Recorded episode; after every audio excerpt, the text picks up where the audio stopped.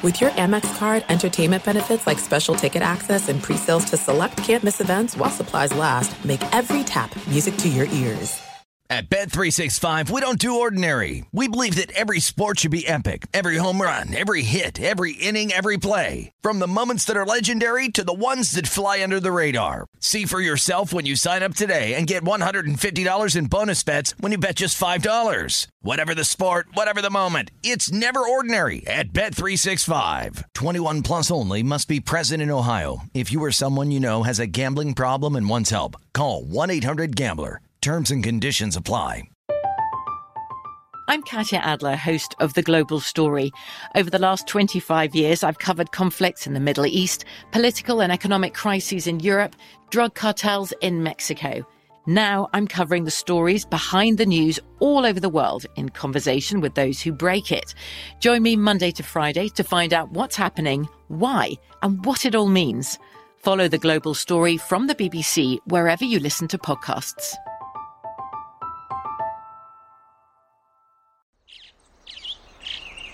Getting ready to take on spring? Make your first move with the reliable performance and power of STIHL battery tools. From hedge trimmers and mowers to string trimmers and more, right now you can save $50 on select battery tool sets. Real STIHL. Offer valid on select AK system sets through June 16, 2024. See participating retailer for details.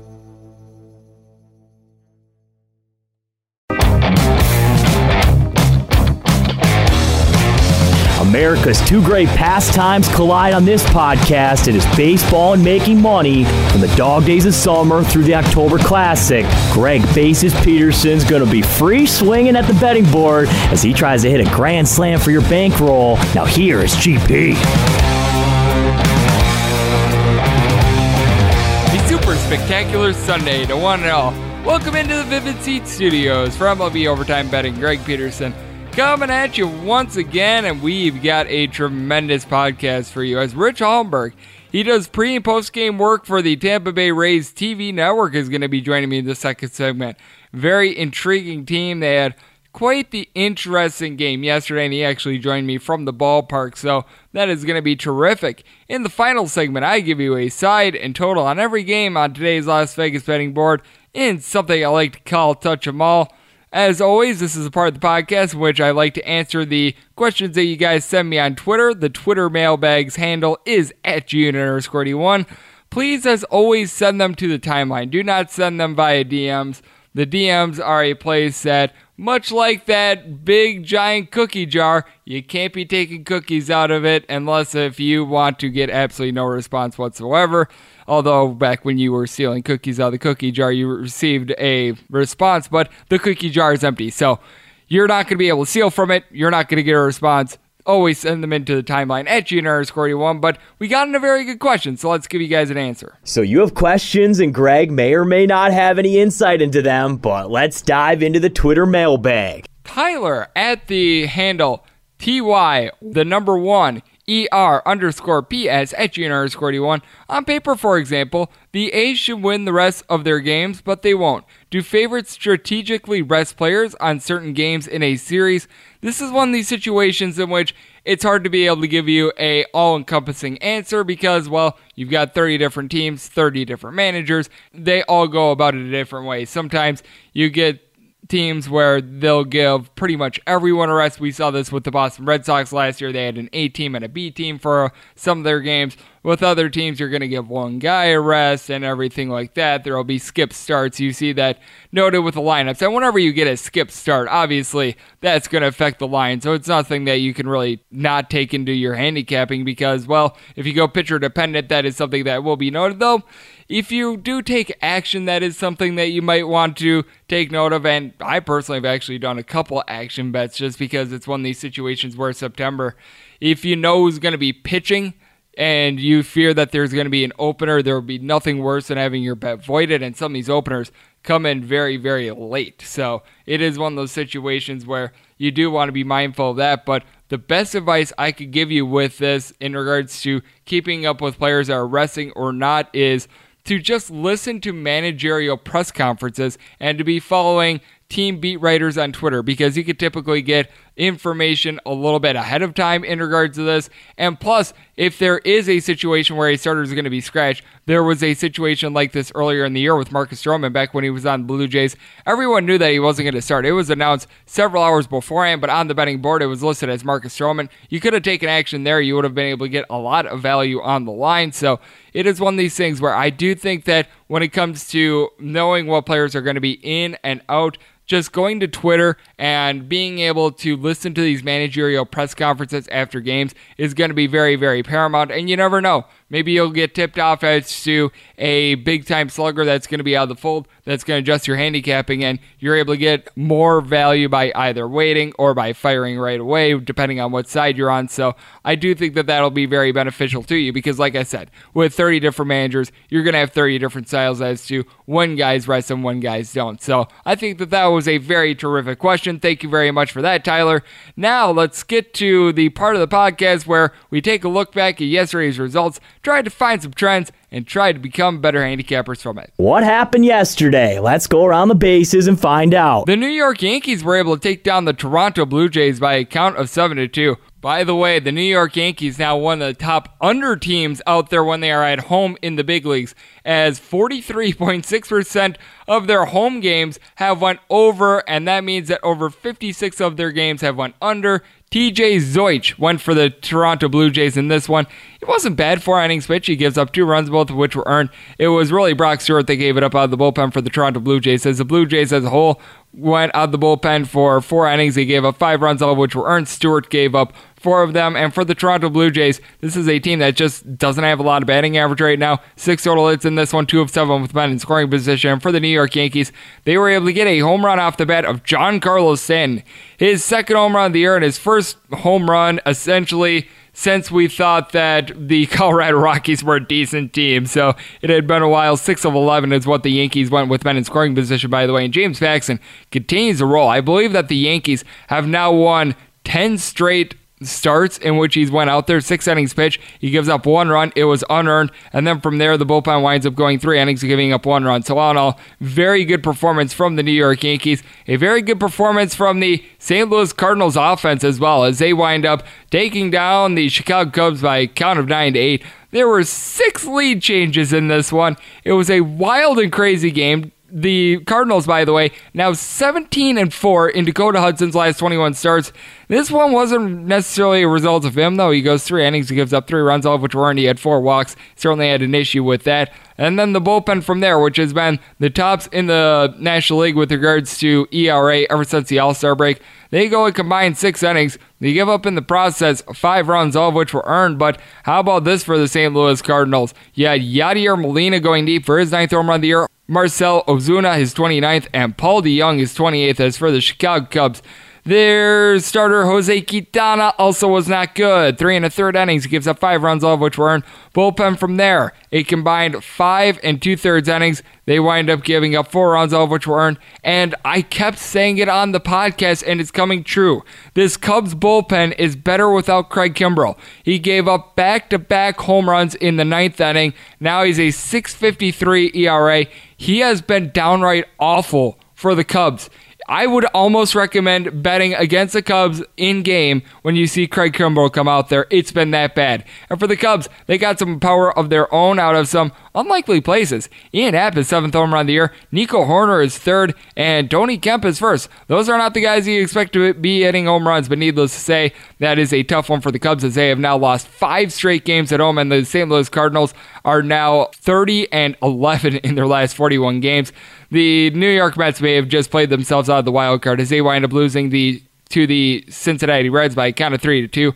For the Reds, they went 4 of 12 with men in scoring position, so they were able to cash in there. No home runs, but their home run was in the form of Anthony DeSclafani giving another good start. Six innings pitch, gives up two runs, but only one of which were earned. This is a man that, ever since the beginning of the month of June, has an ERA hovering right around 3 2, so he's certainly done his best. And for the Cincinnati Reds, the bullpen, ever since the All Star break, bottoming in the big leagues with regards to ERA, but on this day, three innings of scoreless baseball. And for the New York Mets, they wound up getting a pretty good start out of Zack Wheeler themselves. Seven innings pitch, he gives up two runs, only one of which were earned, and then the bullpen from there winds up giving up one run in one inning. Just a little bit of an unfortunate situation as for the Mets. Just not a lot doing on offense. 0 of 6 with men scoring position. Grand total three hits. Just one of those situations where they had nothing going.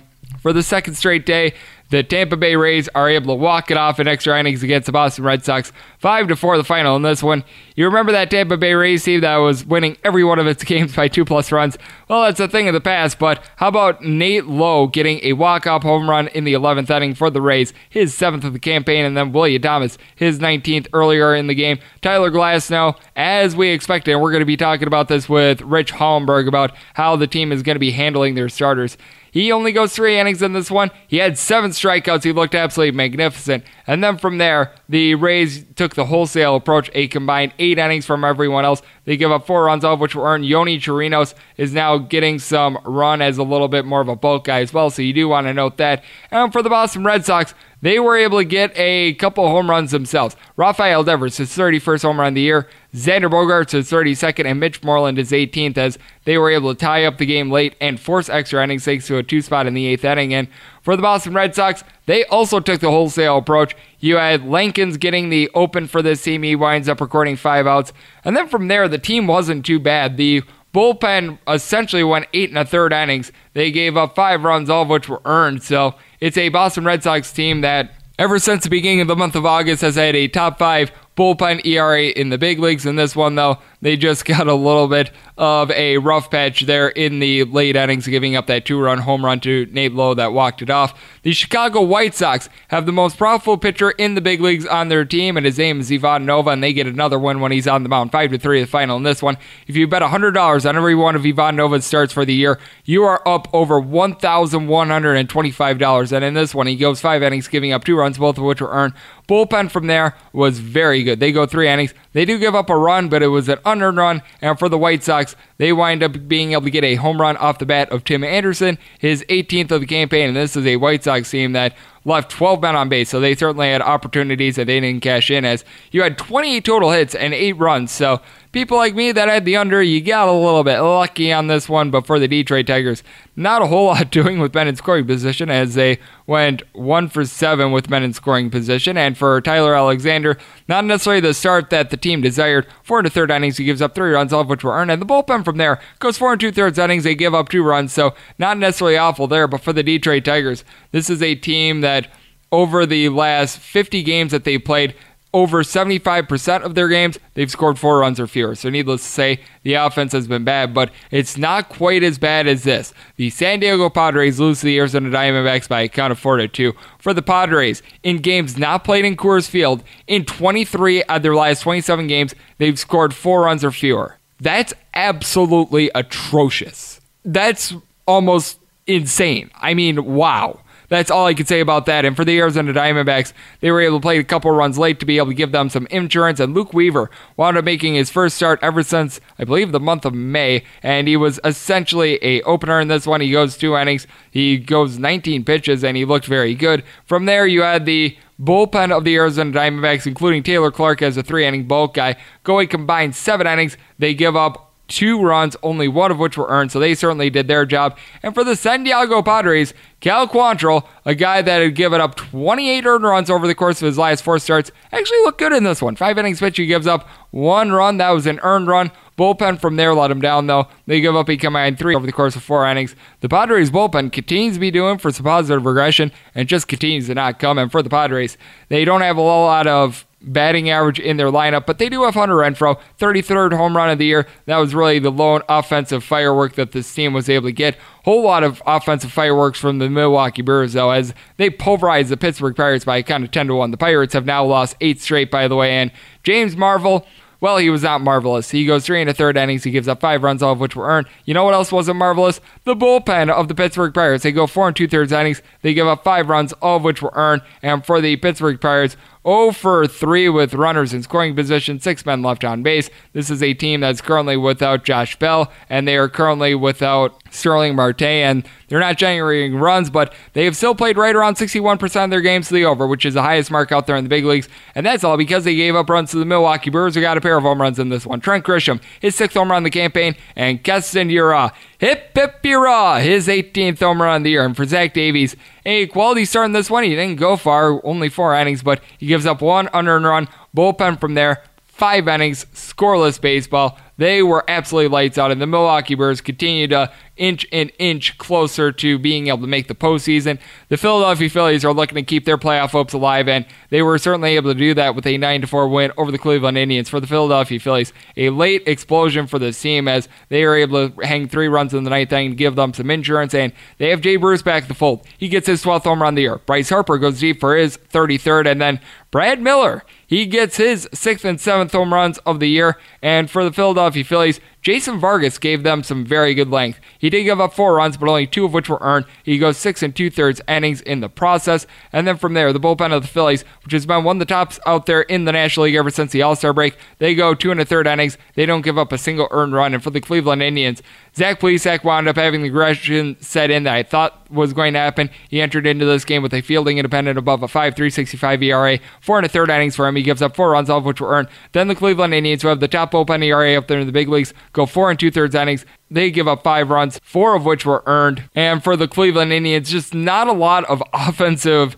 opportunities. They actually took advantage of them quite well, two of three with men in scoring position. But the main firework for this team, Oscar Mercado, his 13th home run of the year. A lot of offensive fireworks from the Kansas City Royals late in their game against the Minnesota Twins. They get a 12 5 win by scoring a touchdown in the ninth inning. The Royals made like the Kansas City Chiefs in this one, as they were able to get a pair of home runs in this game. Ryan O'Hearn, his 14th home run of the year, and Cheslor Cuthbert, his ninth of the campaign. That was of the three run variety. And for the Kansas City Royals, Glenn Sparkman continues to be absolutely awful on the road. He's got an ERA approaching 9, 4 innings pitch, gives up 5 runs, 4 of which were earned. But how about the bullpen? Five innings of scoreless baseball from the bullpen. They only give up two hits. This to a Minnesota Twins team that has set the record for most home runs in a season by a big league team. And for the Minnesota Twins, they were able to get a little bit of an unexpected home run in this one as you've got all the mashers on this team, and yet it was Lamonte Wade Jr. who gave them their lone home run, his second home run of the year. The team went 3 of 8 with men in scoring position, and Jose Berrios has given up three or more earned runs in now six out of his last eight starts. He gives up five over the course of six innings in this one. And then the bullpen of the Minnesota Twins, which had been looking better, wow, they were bad. They gave up seven runs over the course of three innings, all of which came in that ninth inning. So, needless to say, a little bit overwhelming there. Things got overwhelming thanks to the Atlanta Braves against the San Francisco Giants. Get an 8 1 win. Johnny Cueto, who had pitched two scoreless gems in his first two starts, in this one he came back to reality. Four innings pitch, he gave up four runs, all of which were earned bullpen from there, which has been a little bit more shaky ever since the trade deadline. They give up a combined four runs over the course of four innings, and for the San Francisco Giants, one of seven men in scoring position. This is still a Giants team that I will point out as a underdog is right around 50% straight up, and on the road actually still has a winning record. This dropped the San Francisco Giants road record to 41 and 39, but the Atlanta Braves, they're 50 and 30 at home, and they've got some mashers on their team one of which went deep in this one by the name of Adam Duvall, his ninth home run of the year. And then Francisco Cervelli gets his second home run as an Atlanta Brave. And for Max Fried, he winds up advancing his record to 17 and 6. If you've bet $100 on every one of his starts, you're in the top 10 with regards to most money made among starters. He's up right around $800. Five and a third innings of scoreless baseball. Bullpen from there looks to be getting better for the Atlanta Braves. They go three and two thirds innings, giving up one run in the process. So obviously a very good result there. A very good result for the LA Angels as they were able to pull off a upset as a nearly $3 underdog against the Houston Astros. 8 to 4 the final in this one. Patrick Sandoval did not give the start that the team wanted. Three innings pitch. He gives up three runs, all of which were earned. Bullpen from there, though, six innings, and they give up one unearned run. So they certainly did their part. And for the Angels, you have no Shohei Ohtani, no Mike Trout, no Justin Upton, but you do have Kole Calhoun, his 33rd home run of the year, Daniel Fletcher, his sixth. As for the Houston Astros, Wade Miley, oh boy, he has been hit like a wrecking ball. He has now, in three out of his last four starts, went in inning or less. In this one, he goes one inning, giving up four runs, all of which were earned. Bullpen from there has to go eight innings. They gave up four runs. Not necessarily great, but given the situation, it wasn't necessarily awful. For the Houston Astros, they got a home run in this one off the bat of Yordan Alvarez, his 27th home run of the year. So, needless to say, very interesting result there. Very interesting result that went down in Miami as well as the Washington Nationals blew a four to nothing lead in the bottom of the eighth inning, but they wind up hanging a touchdown without the extra point in the tenth inning against Miami Marlins to get a 10 4 win. Stephen Strasburg has owned the Miami Marlins throughout his career, and he was terrific. Seven innings pitch, and he doesn't give up an earned run. And you guys know what's coming now. The man that blew it for the Washington Nationals, Fernand Oh no, Rodney! He gets one out and he gives up four runs, all which are earned. This guy is such a bum. Whenever you see him take the mound, just live bet the other side. Fernand, oh no, Rodney gives up four runs to the Miami Marlins. And then from there, the rest of the bullpen was able to do their job. But man, that is hilarious. And what else is very interesting is that the Washington Nationals were able to score all 10 of their runs without getting a home run. They wind up going 7 to 19 with men in scoring position. And for the Miami Marlins, they didn't get any home runs either, but they just banged around Fernand. Oh no! Rodney as Jordan Yamamoto wind up making the start for the Miami Marlins as I'm just having fun with names at this point. Four and a third innings, he winds up giving up two runs, both of which were earned in the bullpen.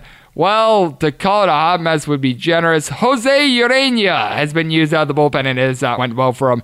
He recorded five outs and he gave up three runs, all of which were earned. He now falls a four and ten on the year, and the bullpen by and large five and two thirds innings. They give up eight runs, all of which were earned. Needless to say, that was not great. And what else was not great was the attendance. And you can help this by going to Vivid Seats on their app and typing in the promo code overtime. That is all one word, O V E R T I M E. You punch that in and you get $100 off of all tickets. You can go to this poopy Miami Marlins game. You can go to Miller Park. You can go anywhere, concerts, all sorts of sporting events, you name it. Type in the promo code overtime, save $100 on all tickets. First time customers only are able to get this, but punch that into the Vivid Seats set and help out the Miami Marlins with their attendance. A team that does not need a whole lot of help with their attendance, though, the LA Dodgers, but they wind up losing to the Colorado Rockies by a count of 4 to 2. This is one of these situations in which the Colorado Rockies wound up using a opener for Chichi Gonzalez, as it was Kyle Freeland getting the first two innings of the game out of the way for him. He winds up not giving up a single earned run. And for Mr. Gonzalez, the team lost each of his first nine starts, but now they've won each of his last three. He winds up going in this one a grand total of five innings. Gives up two runs, but they were both unearned, eight punchouts. Bullpen from there was able to handle the rest of the way. And for the Colorado Rockies, pair of home runs in this one, as they were able to get one off the bat of Ryan McMahon. That was his 23rd home run of the year. And then Mr. Josh Fuentes winds up getting his third home run of the year. And for the LA Dodgers, just not a lot of offense in this one. They get a grand total of six hits. And for Walker Buehler, He's a gentleman that has now given up four earned runs or more in six starts so far this year. Six innings pitched, gives up four runs, of which were earned, including two home runs. Bullpen from there was solid. They go three innings of scoreless baseball, but for Walker Buehler, this is his first home loss of the season in regards to a decision, so that is something that you do want to note. And the night wrapped up with the Oakland A's just pulverizing the Texas Rangers by a count of 12 to 3 for the Oakland A's. It was just a hit parade early as they wind up hanging a touchdown with the extra point in the first inning. They get two more in the second. Brock Burke, not the start that you wanted for the Texas Rangers. He records two outs and he gives up seven runs, all of which were earned. He now has a 7.43 ERA. And then the bullpen from there, they had to wind up going seven and a third innings. They give up five runs, all of which were earned. Obviously, not a great result, but not a great situation to be in. And for the Texas Rangers, all three of their runs came off of solo home runs. Elvis Andrus had left the building for his 11th home run of the year. Danny Santana, his 26th, and Nick Solak, his fifth. And for the Oakland A's, they were able to counter with a little bit of power themselves. Marcus Semien, his 32nd home run of the year. Mark his 26th. And for Sean Manaea, this guy has been absolutely sensational since coming off the injured list. He goes five and two thirds innings, giving up two runs, both of which were earned. He has now made four starts for this team. He is 3 and 0 with a one one four ERA. And then from there, the bullpen of the A's able to go a grand total of three and a third innings. They give up one run in the process. And then we did forget this result. I think it was almost intentionally, but it was a game as the Seattle Mariners wind up knocking off the Baltimore Orioles in 13 innings by a count of 7 to 6. Speaking of teams that might need you to type in overtime to the Vivid Seats app, well, the Baltimore Orioles attendance not necessarily good either. And for the Seattle Mariners, they were able to get a pair of home runs in this one. Shed Long, his fifth home run of the year, and J.P. Crawford, his seventh as Justus Sheffield. Not the start that the Seattle Mariners wanted. Four and a third innings, he gives up four runs, all of which were earned. Bullpen was actually solid though. They go a grand total of eight and two thirds innings, giving up two runs. So that was obviously very good for the team. And for the Baltimore Orioles, they were able to get a home run in this one off the bat of Austin. Don't call him Willie Mays, a Say Hayes kid. His second home run of the year. His name is, by the way, Austin Hays. So I was having fun with that one. And for Asher Wojciechowski, not an awful start. He winds up going four and a third innings. He gives up two runs, both of which were earned. Bullpen from there was actually let down by the fielding. They wind up giving up a grand total of four runs over the course of eight and two thirds innings, but only three of which were earned. And the run that was given up late in the game, that was off an error. So, needless to say, things were a little bit brutal there for the Baltimore Orioles, but what else can you expect? It is the Baltimore Orioles. So, what do we all learn from Major League Baseball on this Saturday? The New York Yankees are continuing to play unders at home, and James Paxton is looking like their ace.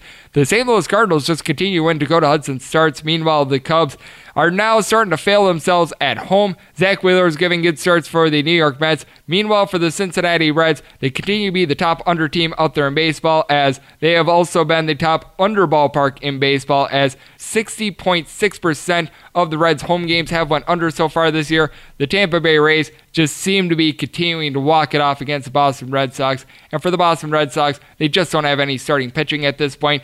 Ivan Supernova continues to be profitable for the White Sox and the Tigers, while they continue to not be able to hit. Stephen Strasburg continues to be absolutely masterful against the Miami Marlins. Meanwhile, Fernand, oh no! Rodney continues to blow things for a bad Washington Nationals bullpen. The Seattle Mariners are actually getting some decent inning right now, but it's coming against a Baltimore Orioles team that has a historically bad bullpen.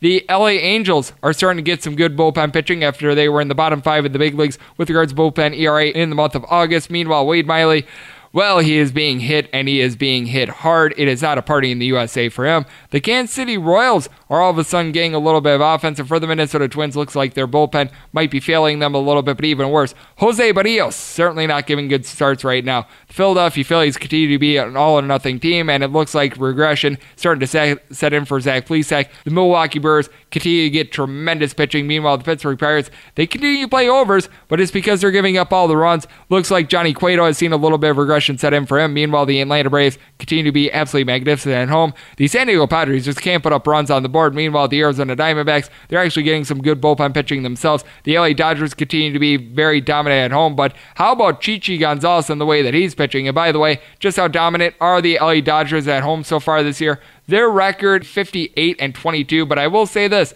the New York Yankees very silently, very close on their heels, 56 and 24. So they're not far off. And to wrap it up, the Oakland A's are getting tremendous starts out of Sean Manaea. And the Texas Rangers, well, Brock Burke is not doing his job. So that is what we all learned from Major League Baseball on Saturday. Now let's just get a little bit of an insider's look at the Tampa Bay Rays, how they are going to be going about this next week, a possible playoff run, and all that good stuff. Rich Hollenberg going to be joining me next. He does Tampa Bay Rays TV pre and post game work. And that is right here on MLB Overtime Betting.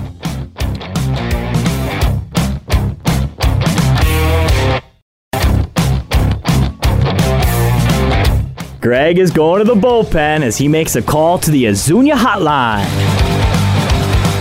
And we are back here in the Vivid Seat Studios for MLB Overtime Betting. Greg Peterson coming at you once again. And it is great to have on our next guest as he's actually joined me live from the stadium, Tropicana Field, for one of the team's weekend series games. It is Rich Hollenberg who does pre and post game work for the Tampa Bay Rays. You can follow him on Twitter at Rich on Sports. You've heard him before on College Hoops Overtime Betting as well as he does some terrific work with ESPN covering college basketball. Right now, he's in the middle of covering the Rays as they are looking to make the postseason as they have a big weekend series with the Boston Red Sox. And Rich, how are you doing today? Good, Greg. Always great to be with you.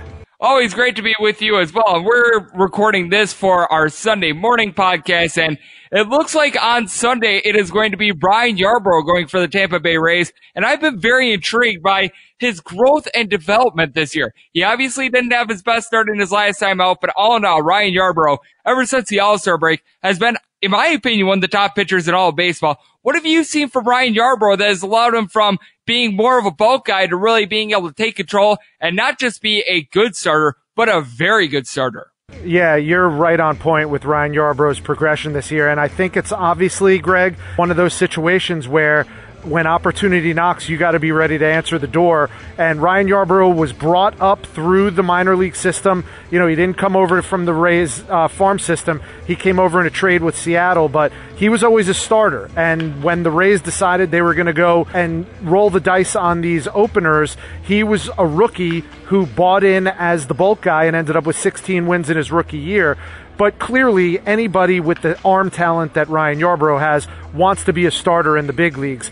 And given the opportunity this year with the rash of injuries that the Rays had with their starting rotation, Ryan Yarbrough was able to step in and prove to everybody in this organization and all around Major League Baseball that he's not just a serviceable starter, he is a top line starter. And you know, as good as Charlie Morton has been all year, and some might even make the case that Charlie Morton is the MVP of this Rays team.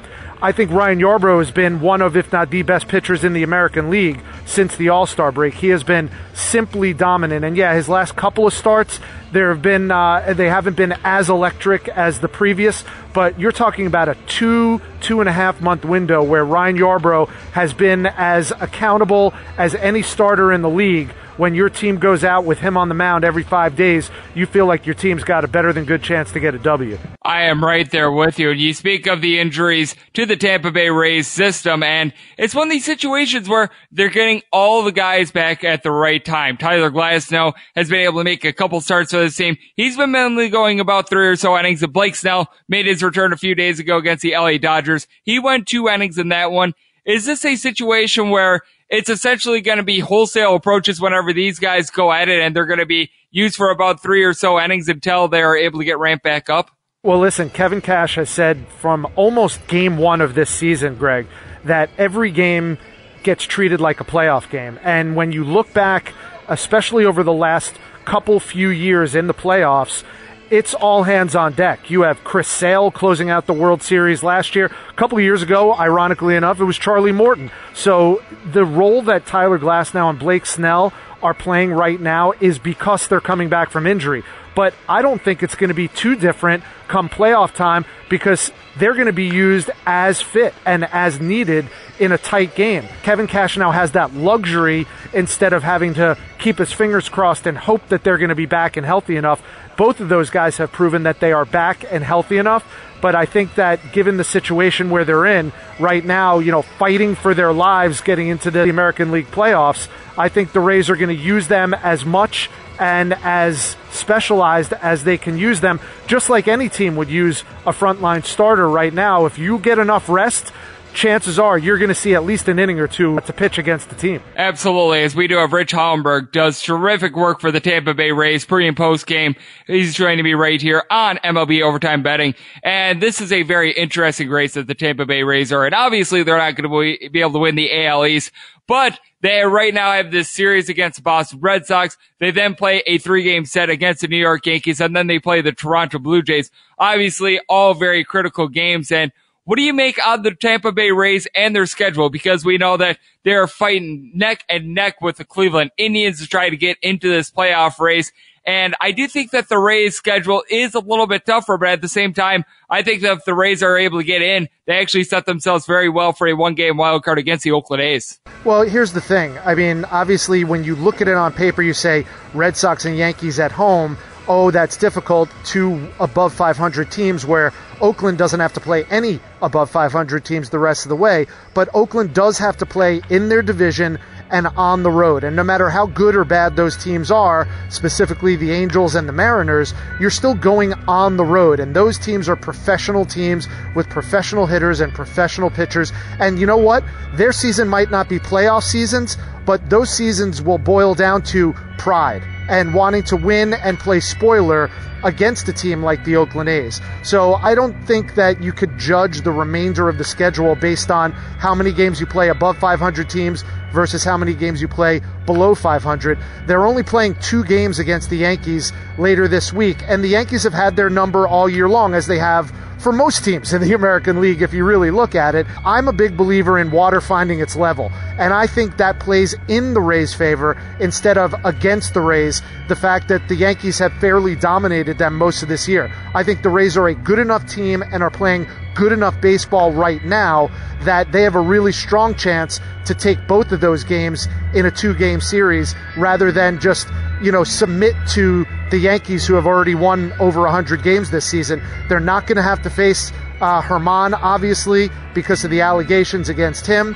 CC Sabathia, you don't know what you're going to get from him. I've never really had a whole lot of confidence in this Yankees pitching staff. And with the way the Rays are pitching, I feel pretty confident about them going up against any offense in baseball, including New York's. And you're probably going to see Masahiro Tanaka as well. This is a guy that the Yankees have won 15 out of his last 20 starts, but at the same time, in that time span, Masahiro Tanaka, ERA above a five as well. And with the Tampa Bay Rays as well, one thing that we've noticed with this team is that everyone always says, oh, they've got a bunch of good bats. They don't necessarily have one great one. I would have to argue with that. Austin Meadows right now playing some very good baseball, entering into the set with Boston Red Sox, 32 home runs, hitting right around at 290. He's been a little bit banged up, but it seems like he's fully healthy. I think that he might be the most underrated player out there in the American League right now. Greg, I will give you one interesting note on Austin Meadows to validate what you just said. In last week's series against the Los Angeles Dodgers, maybe the odds on favorite to win the MVP in the National League, Cody Bellinger. If you compare his numbers up and down the board against Austin Meadows since the All Star break, Austin Meadows wins in virtually every category. I don't think anybody around baseball would recognize that without looking at it themselves. But Austin Meadows has been that good since the All Star break, and then you fo- you factor in the fact that in the first month and a half of the season, he might have been the best player in the American League. It has been a breakout season, maybe a little bit ahead of schedule than most people anticipated. He's only 24. This is his first full season with the Rays. He was a September call up last year after the trade deadline deal brought him over from Pittsburgh. He has been every bit as valuable to his team as anybody else you could say an individual player is for their team. I do agree with you as we do have Rich Hollenberg of Rays pre and post game work joining me right here on the podcast. And the Rays went out and made a couple moves at the trade deadline as well. The Rays typically aren't buyers, but they did bring in a couple bats. Eric Sogard, guy that's really been in and out of the lineup for the Rays. He hasn't played too many games for them. And Jesus Aguilar, been a little bit in and out of the lineup as well, but whenever he's been in there, he has been doing a very good job for the Rays. I am personally a Milwaukee Brewers fan. He was doing nothing for the team this year. Last year, he was absolutely tremendous. What do you think of sparked Jesus Aguilar? Because ever since he's gotten to the Rays, hitting just below 300 and he looks like his old self.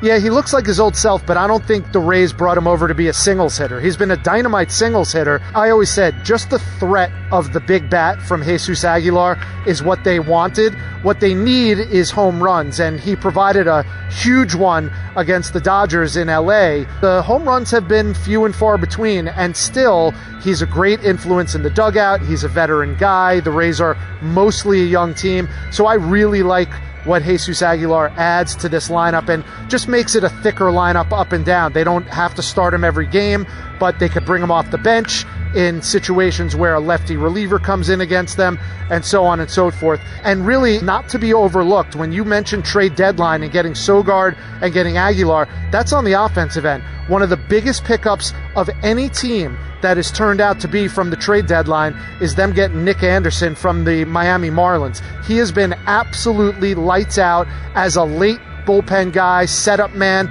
usually coming in in the eighth inning. He just showed a couple of chinks in the armor recently, but I mean, you're talking about a guy at the time that we're talking, 35 strikeouts and only one walk. He has been better than advertised when the Rays brought him over.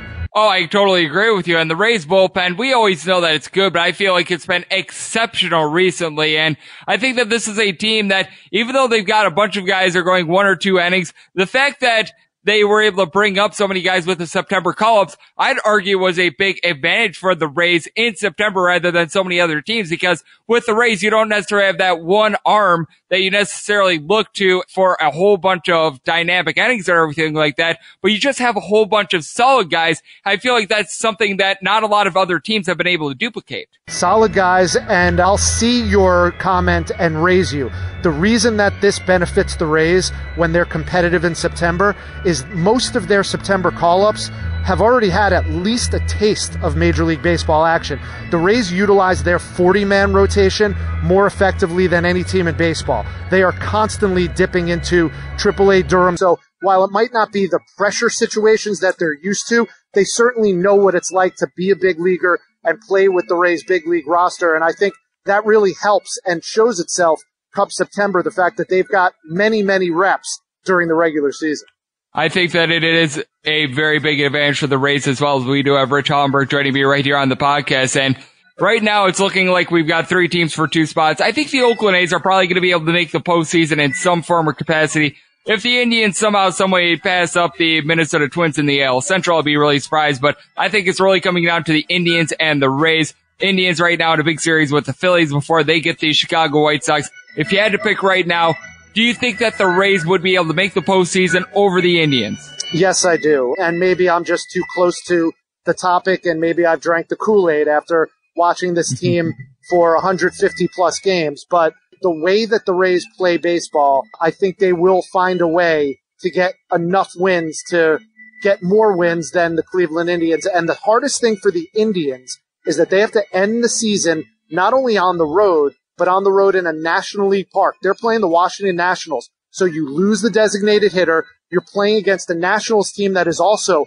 fighting for their playoff lives. I think that's a tougher three game series than the Rays have when they're going to be on the road against Toronto, a team that is not very good. They have a lot of dangerous bats, certainly, but not very good. And the Rays usually hit really well in Toronto. So I think it's going to come down to the final few games of the season. And I think it's advantage Tampa Bay. I think that it's going to come down to the bitter end as well. It's been a really good race. And Rich, you've been around it all year long. The Tampa Bay Rays have played some tremendous baseball and you do some tremendous work. People can follow you at Rich on Sports. Let the good people at home know what they can expect from you and just all the work that you're doing right now and in the future because I know you do great work in college basketball as well. Yeah, well, I appreciate that, Greg. We're sticking with the team as long as they are in the playoffs. We'll be doing shows from our studio, and uh, hopefully that's an extended run into October. You certainly never know. But then I get a month off, and then it's right back to the college basketball grind. And really looking forward to it. I think this season is going to be exciting. I know a lot of people are coming out with their early top 25s, and a lot of the usual suspects are in there. But I look forward to some teams that might have had down years last year coming back and playing strong this year, specifically in the Big 12 conference, a team like Oklahoma and even a team like Oklahoma State. I think uh, the Big 12 is as as deep and talented as it's been in a long time. I am looking forward to college basketball as well. Once baseball is done, I'm going to be diving head into that as well. So a big thanks to Rich Hollenberg, one of the best in the business, for joining me right here on MLB Overtime Betting. And coming up next, it is that time in the podcast in which I give you a side and total on every game on today's Las Vegas betting board. And we do so in a little something I like to call touch them all.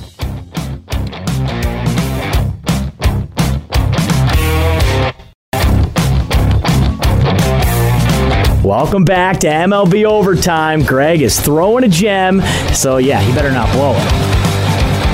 And a big thanks to Rich Hollenberg doing pre and post game work for the Tampa Bay Rays TV network for joining me in the last segment as we're back here in the Vivid Seat Studios for MLB Overtime Betting.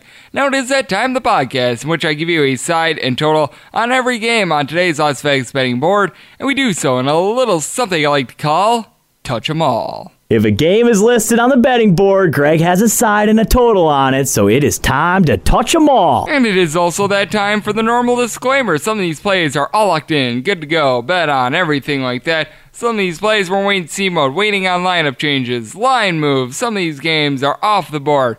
And for all those games are off the board and all those things are changed, that will be noted on my Twitter feed at junior one as we go through the podcast. I'll let you know what's all locked in and what is all pending as well. And as per usual, going to be going in Las Vegas rotation order. Starting with 901, 902 on the bang rotation. You've got the New York Mets hitting the road to face off against the Cincinnati Reds. Trevor Bauer goes for the Reds. Meanwhile, Marcus Stroman for the New York Mets. Your total on this game is 8.5. Over juice of minus 120. The under is even. If you're looking at the Mets, you're going to be laying anywhere between minus 110 and minus 114. Meanwhile, if you're looking at the Reds, as anywhere between even and plus 104.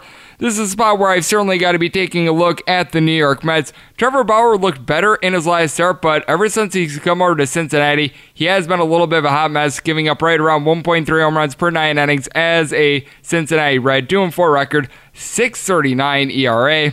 He's also had some shaky command, giving out right around 3.5 walks per nine innings. Meanwhile, Marcus Stroman didn't necessarily get off to the best start with the New York Mets, but he has given up a grand total of one run over his last two starts. This is very much a ground ball pitcher, and the Mets, truth be told, aren't necessarily the best at being able to field ground balls, but he's doing a better job of being able to limit the long ball. That was a little bit of an issue for him in his first couple starts with the New York Mets. And for the Mets, they do back him up with a very good lineup. They weren't able to bust through yesterday, but you still have in the fold guys like JD Davis, Jeff McNeil, Wilson Ramos, all these guys hanging between a 290 and a 320. And in the case of Davis, along with Ramos and Amed Rosario, all these guys ever since the All Star break have been batting at 320 or greater. Amed Rosario sitting right around 290 himself. Got Michael Conforto, Todd Frazier, Robinson Cano, all in between a 246 and a 259. In the case of Conforto, He's got 30 plus home runs. Then you've got that man with 50 home runs, Pete Alonso, hitting at 265. He has been absolutely sensational for the team. And for the Cincinnati Reds, we're starting to get a little bit more out of Aristides Aquino now. He has been heating up a little bit as you've got a lot of guys on this team hitting between, I would say, a 260 and a 273. Eugenio Suarez, Joey Votto, Aristides Aquino, all among them. Nick Senzel was as well, but he is currently injured. You also have Curt Casali hitting right around at 250. Need a little bit more out of guys like Blandino, Jose Peraza, Tucker Barnhart, All these guys in between a 2 225 and a 241. Phil Ervin has been nice for this team, though. He and Jose Iglesias in between a 284 and a 290. And for the Cincinnati Reds, this is a case where I do think the bullpen is going to wilter on them a little bit. This is a bullpen that ever since the All Star break ranks in the bottom eight in the big leagues with regards to ERA. Meanwhile, the Mets bullpen, ever since the All Star break, top six in the big leagues with regards to ERA. So this is one of these spots which I'm going to be taking a look at the New York Mets and I'm going to be taking this total. Under this total opened up at 9, actually, and I locked in the 9. I just didn't mess around. I just took it when I had it. Meanwhile, with the Mets, currently Wayne Seamwood, I've seen a little bit of money coming in on the Cincinnati Reds. Looks like there might be a little bit of buyback here on the Mets, so monitoring that situation closely. 903 904 on the bang rotation. The Miami Marlins are going to be playing to the Washington Nationals. Austin Voth goes for the Nats. Meanwhile, Pablo Lopez for the Miami Marlins. Your total on this game is 9. Over and under both at minus 110. If you're looking at the Nationals, you're laying anywhere between minus 190 and minus 205. Meanwhile, the plus price here on the Miami Marlins, anywhere between plus 170 and plus 185. This is a spot where I've just got to be taking a look at the Nationals. Ever since one Pablo Lopez has come off the injured list. It has not went well for him. Prior to going on the injured list, he was giving up right around a home run per nine innings, give or take a little bit. ERA hovering right around a 4.25, and a lot of that was just because of one bad start against the New York Yankees. Ever since coming off the injured list, his ERA has been north of a six. He has been serving up the home runs at a rate of about two per nine innings. Still has good command with regards to the walks. Meanwhile, with Austin Voth, this is an intriguing guy in that he hasn't seen a whole lot of action so far this year, but whenever he's been trotted out there, he really hasn't been bad. He's made three appearances in the month of September. They have won a grand total of 11 innings, going giving up three runs, and he's gotten in that time 14 strikeouts, so not necessarily bad there. In the month of July, he made two starts. Across those two starts, 10 in the third innings, he gave up five runs. So it's one of these situations where you can't expect Austin Voth to be the Mona Lisa Vito pitching here or anything like that, but he does a very serviceable job for this team. And with the Washington Nationals, they do back him up with a very good lineup, and that is headlined by Anthony Rendon along with Juan Soto. Both these guys have an on base percentage above a 400. Both these guys, 34 plus home runs, over 100 RBI. And then you got Trea Turner down for what? And Adam Eaton at the top lineup. Trea Turner down for what has been absolutely sensational with his batting average above a 290. Adam Eaton hitting more in the realm of a 280 himself. You do have a couple guys that do need to pick it up with the bat. Yan Gomes, Michael A. Taylor, Brian Dozier, along with Matt Adams. They're all guys hitting below a 240, but you also do have a bullpen that was very well rested because they were able to get a very good start out of Stephen Strasburg yesterday. That is key because Washington Nationals, as we know, have a bottom 10 bullpen with regards to ERA. And you do have a couple guys that are coming through as well. Asdrubal Cabrera and Victor Robles both hitting a 254 for the team, but as ever since joining the Nationals, Asdrubal Cabrera hitting more in the realm of a 300 as well. And the Miami Marlins just can't match up with that. I will say that Miguel Rojas, along with Eric Cooper, who's currently injured by the way, have been doing a good job hitting right around 280. But then you do have Magneuris Sierra. He's hitting well above a 300. It's been a nice little find for the team, and they've needed it because you do have a couple other guys who are doing a decent job for this team. Brian Alday's hitting at 291, Harold Ramirez, Starlin Castro, Neil Walker, other guys of this ilk have been hitting between a 260 and a 270, but then you've got Austin Dean hitting at 220, Martin Prado's hitting at 235, Isan Diaz, Curtis Granderson. These guys are hitting below 200, and this is a team that is dead last in the big leagues with regards to runs per game. And it's really interesting because they play over 60% of their home games the over. And with Pablo Lopez, this is a guy that I just don't trust. He hasn't been the same ever since coming off the injured list. I think that he should be hit hard. So for that reason, we are going to be looking at the Nationals on the run line and the total over with regards to the over. Hoping to get a little bit of better juice on this one. Meanwhile, taking a look at this run line is currently minus 125. Like to lay a little bit less of a number if at all possible. 905, 906 on the betting rotation. The Atlanta Braves are going to be playing host the San Francisco Giants. Logan Webb goes for the Giants. Meanwhile, Dallas Keuchel for the Atlanta Braves. Your total on this game is 9.5. Under is just a minus 120. The over is even. If you're looking at the Atlanta Braves, you're going to be laying anywhere between minus 210 and minus 220. Meanwhile, the plus price here on the Giants anywhere between plus 185 and plus 190. Logan Webb got off to a good start to his career, but ever since then, things have been spiraling downward a little bit. Meanwhile, with the San Francisco Giants, this is still a team that has a top seven bullpen with regards to ERA out there in the big leagues, but you have noticed that ever since the All Star break, it has been wiltering a little bit. I will say this for Logan Webb he's not necessarily giving up a whole bunch of long balls, right around 1.3 ish per nine innings, but he has given up three earned runs or more in each of his last three starts and in four out of his last five. So that certainly has not been going well for him, which means that you are going to have to dig into that bullpen. Meanwhile, Dallas Keuchel got off to a little bit of a rocky start with the Atlanta Braves, sort of to be expected because he didn't get signed until late in the year, and he did in his most recent start give up five runs in five innings. But prior to that start, he had went a grand total of six starts, giving up a combined three earned runs. So he was very good before that last start against Philadelphia Phillies. I think he'll be able to pick himself up. He's given up right around 1.2 home runs per nine innings, fewer than three walks per nine. So he has certainly been a rock there. And with the Atlanta Braves, you got by far the better offense. So I will say this for the Giants. They're averaging just right around 3.2 runs per game whenever they are at home on the road, more like 5.1 to 5.2. So they certainly do have some splits there. And the Giants, a winning record on the road. And as an underdog, straight up, they're right around 500. But this is an Atlanta Braves team that just has a little bit too much. You've got Ronald Acuna Jr. with 41 home runs and a 280 batting average. He has been absolutely sensational for this bunch.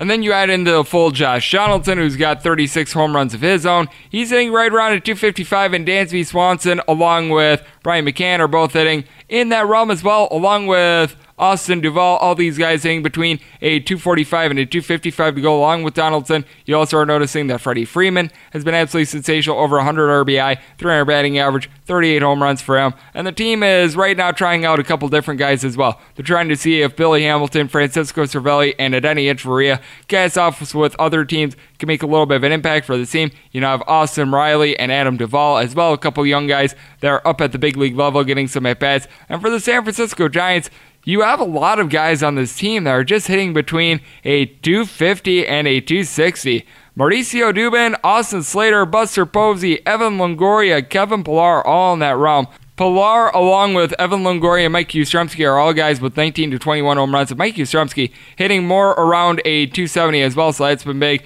You are noticing that a couple of guys like Jeff Rickard and company are not doing a lot. And Donovan Solano been hitting about 300 for this team. Not sure why he hasn't really gotten more at bats with this team. And Adam Dickerson, whenever he's been in there, he's been pretty solid. And for the Atlanta Braves, this is a team with a bottom 10 bullpen with regard to ERA ever since the All Star break. But they do seem to be rounding into form a little bit. I do think that Dallas Keuchel going to be able to give a much better start here than Logan Webb. I think that Logan Webb just gets blown up in this situation, and I think that it leads to the Braves putting up a lopsided win. So for that reason, we're going to be looking at the Braves on the run line, and I'm going to be looking at this total over. Would like to see if this total dips down to nine. Currently seeing it at a nine and a half, and with this run line, it is currently a minus 110 with the Braves. Would like to be able to get even money if at all possible, but we are going to be riding out both of those. Game 907, 908 on the betting rotation. You got the Pittsburgh Pirates, and they are on the road facing off against the Milwaukee Brewers. Brandon Woodruff is going to be going for the Milwaukee Brewers. Meanwhile, Trevor Williams goes for the Pittsburgh Pirates. Total on this game is 9. Under is minus 115. The over is minus 105. Plus here on the Pirates anywhere between plus 225 and plus 250. With the Brewers, you're laying anywhere between minus 270 and minus 290. I just have a tough time putting this much faith in Brandon Woodruff. Now, Trevor Williams has been bad, and that's putting it very politely. But with that said, with Brandon Woodruff, last time out, he wound up going two innings. He still is one of the top 10 most profitable pitchers out there in the big leagues. If you bet $100 on every one of his starts, you're up over $600. Guy is electric stuff. He's getting right around 11 strikeouts per nine innings, but he's giving you like probably three innings in this spot. Meanwhile, Trevor Williams, yeah, it's been bad, and there's no sugarcoating it. He somehow, someway has a seven and seven record despite the five five nine ERA. He actually had the best ERA in the big leagues among qualifying starters after the All Star break last year. But this is also a gentleman that has given up at least three runs in all but two of his starts since the beginning of the month of August. And with that said, he has given up at least four runs in six out of his last eight starts. Now, with the Milwaukee Brewers, you certainly aren't having as much firepower in the lineup without Christian Yelich, but this is a group that has really been able to pick up the pieces without him. You've got Keston Hiura uh, hitting right around a 300 and Ryan Braun a 280. Both these guys have some very good power. You then have Yasmani Grandal, who's went deep about 27 times so far this year. He, along with so many others, are hitting in between a 249 and about a 265. He, Trent Grisham, Mike Moustakas, Eric Thames, Lorenzo Cain, Ben Gamel, all in that neighborhood. And with Mike Moustakas, he's been doing a great job of being able to go yard as well. This is a gentleman that currently has 35 home runs on the year. You do need a little bit more out of a couple of the other bats, as Hernan Perez, Travis Shaw, Orlando Arcia, and Manny Pina, all in below a 235. But this is a pretty f- solid bunch. Meanwhile, the Pittsburgh Pirates, this bunch is all sorts of banged up as you've got Starling Marte and Josh Bell at the fold. So for that reason, you're not having a whole lot of power out there. We'll say that you've got some guys hitting for a good average. Bryan Reynolds and Kevin Newman both hitting above a 310. You then have Colin Moran, Adam Frazier, and Jacob Stallings, all between a 270 and a 281. Jose Osuna, not far behind, right around a 265. Whenever you have Elias out there, he's hitting right around 240, but the injuries have caused guys like Kevin Kramer, Erik Gonzalez, Pablo Reyes and company to get some more appearances at the plate, and these guys are all hitting a 230 or lower. They're dealing with the loss of Felipe Vasquez, so the bullpen is not as good as it was before. But with the Milwaukee Brewers, you've also got to be thinking that their bullpen is getting a little bit tired as well. I think that this is a spot in which Trevor Williams can give a good start. I think the Brewers have just overtaxed their bullpen a little bit more, and this is a spot where the Pirates, who by the way have lost eight straight games, so it's not like they've been flames, are going to be able to get them. So for that reason, we're looking at this total over,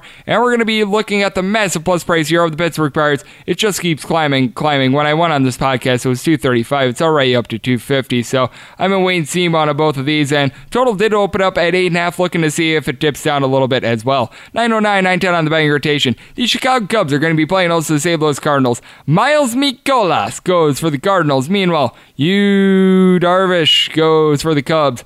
There's no total on this game because the game is at Wrigley Field. That'll be up in the morning. Meanwhile, Cubs laying anywhere between minus 138 and minus 145. Plus price here on the Cardinals anywhere between plus 128 and plus 130. Miles Mikolas has had his struggles away from St. Louis. He's got an ERA north of five whenever he hits the road. Meanwhile, Yu Darvish, I do recognize he gave up four runs in his last start, but from two starts ago to his last start, had at one time a nine inning stretch in which he had 24 strikeouts, and he got 11 strikeouts in the first 12 outs that he recorded in his last start. So this is a guy that has been much, much better since the All Star break. He's had three occasions where he's given up more than three earned runs, but other than that, he's really given up two earned runs or fewer in pretty much every other start. He's got an ERA ever since the All Star break that is hovering right around a 2.5. He's done a better job of being able to limit the long ball. Now for the year, he is still giving up right around 1.65 home runs per nine innings. But Mr. Mikolas, he is a gentleman that is giving up right around 1.35 per nine innings.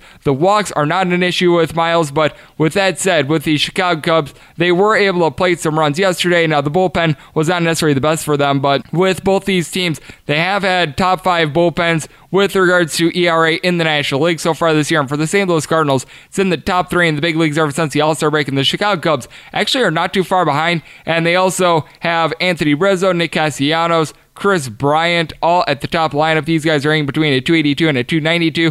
All these guys, 25 plus home runs on the year. Kyle Schwarber has been able to go deep quite a bit as well. He's got 37 home runs. Batting average is all the way up to a 244. On base percentage has been pretty solid as well. Got a lot of guys that are hitting in that realm of, I would say, a 255 and a 271 as well. Ben Zobrist, Victor Caratini, Jason Heyward, David Bote, all in that realm. And then you have Javi Baez right now in a pinch hitting role. He's able to hit a 281, so he's able to give you a little bit of something. And Nico Hoerner, in his limited amount of opportunities, hitting above a 280, that's been nice. Need a little bit more out of guys like Ian Happ Company, but even Willson Contreras, though he hasn't necessarily been his full self, he's been able to supply a little bit of something. And for the St. Louis Cardinals, gotta like the way that Tommy Edman and Kolten Wong have been carrying the offense. Both these guys hitting between a two 82 and a 292. Then you've got the middle lineup that has a lot of guys hitting between, I would say, a 242 and a 260. Dexter Fowler, Paul Goldschmidt, Marcell Ozuna. Paul DeJong's just below that at 238, but then you've also got the pinch hitter Ravelo there.